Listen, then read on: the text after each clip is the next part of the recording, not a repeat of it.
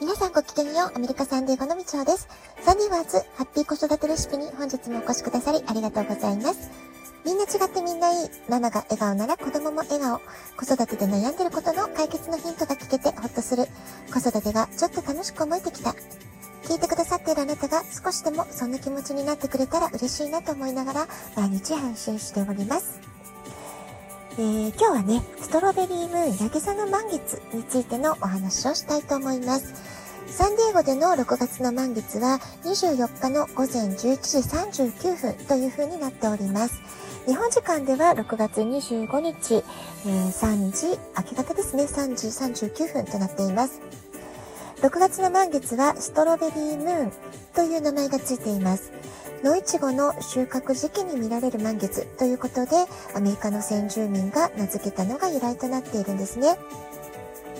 また、いちごの収穫が少ないヨーロッパ地方では、バラの見頃の時期と重なることから、ローズムーンと呼ばれたり、ヨーロッパの伝統であるジューンブライドと関係のあるハニームーンと呼ばれたりもするそうです。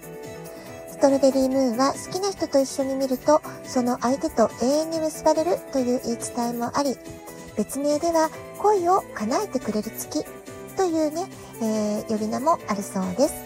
とても華やかでロマンチックな名前がついていますね。このようにストロベリームーンは恋愛運や結婚運、あるいは運気全体を高める作用があるそうなんです。それから何か特別なお願いをするというよりは無の状態、何も考えない状態でストロベリームーンを見上げてみる。あるいは月明かりを、月明かりを感じる場所でそっと目を閉じて瞑想する。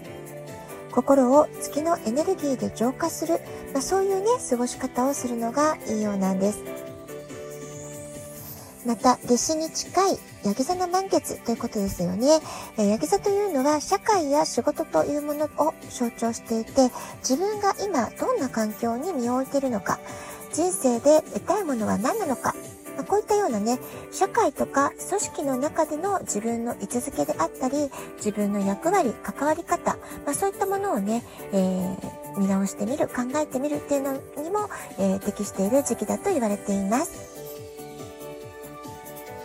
回のヤギ座の満月は、周りの仲間と手に手を取り合って、一つのゴールを目指し始める節目という風にも言われているんですね。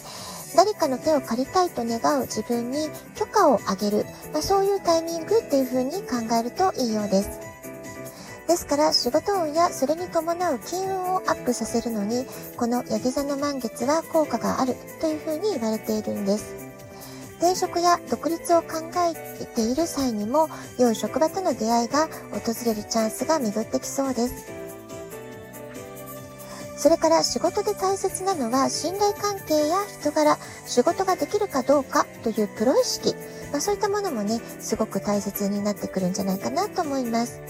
ですので、あなたがお家で過ごしている時の素の自分というよりは、あなたが、えー、外で、社会の中で活動している時、あるいはお仕事の中で活動している時、そんな外向きの顔をよりパワーアップさせてくれる、えー、そういうね、後押ししてくれる、えー、そういう環境を選んでいくっていうのがいいようなんです。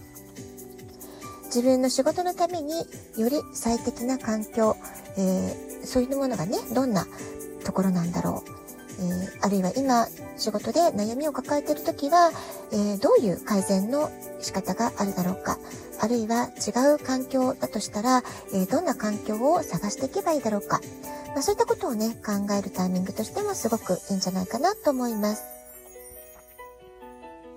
それから、ヤギ座の満月のキーワードで出てくるのは、成熟した大人というね、言葉が出てくるんです。つまり、成熟した大人っていうところからね、連想していくと、えー、セルフマネジメントができる、まあ、自己管理能力が高いとか、経済的に自立しているとか、精神的に自立している、あるいは客観的な分析ができるとか、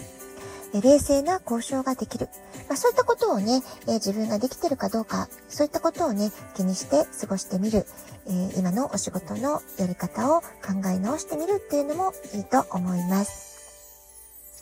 えー、自分の弱点、苦手な分野を見つめ直して、それをどうやって改善していけるか、あるいは、えー、強みに変えていけるか、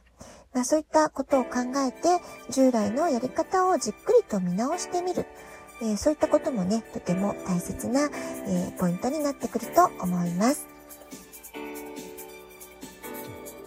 それから、え、これからの時代、どんな世界の中で自分が生きていきたいのか、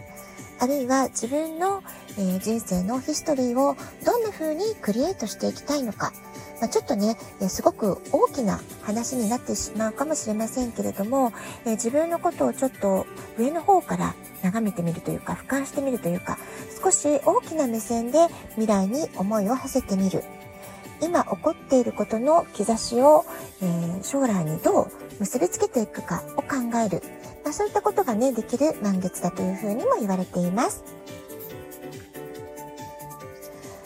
それからね、先ほどから、えー、自己管理能力とか自立という言葉が出てきましたけれども、本当の自立っていうのは、一人で何もかもを、えー、背負い込むこと、抱え込むことでは決してないってことなんですよね。ですから、えー、ご自分のあなた自身の、えー、自立を考えているのであれば、なおさらあなたの身近にいる大切な仲間のことを考えてみる。周りの仲間と手に手を取り合って一つのゴールを目指し始める。まあ、そういったことをね、えもう一度考え直してみるっていうのもいいんじゃないでしょうか。これからあなたがどんな世界の中でどんな風に生きていいのか、まあ、そういったことをすごくね、大きな眼差しで考えていってみましょう。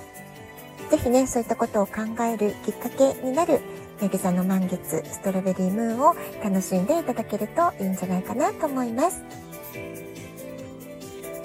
ラジオトークアプリインストールしておくとスマホからいつでも簡単に聞くことができます。質問を送る、ギフトを送る、どちらからでもメッセージを送ることができます。あなたからのお便りをお待ちしております。では、今日はこの辺で、今日も素敵なお時間をお過ごしください。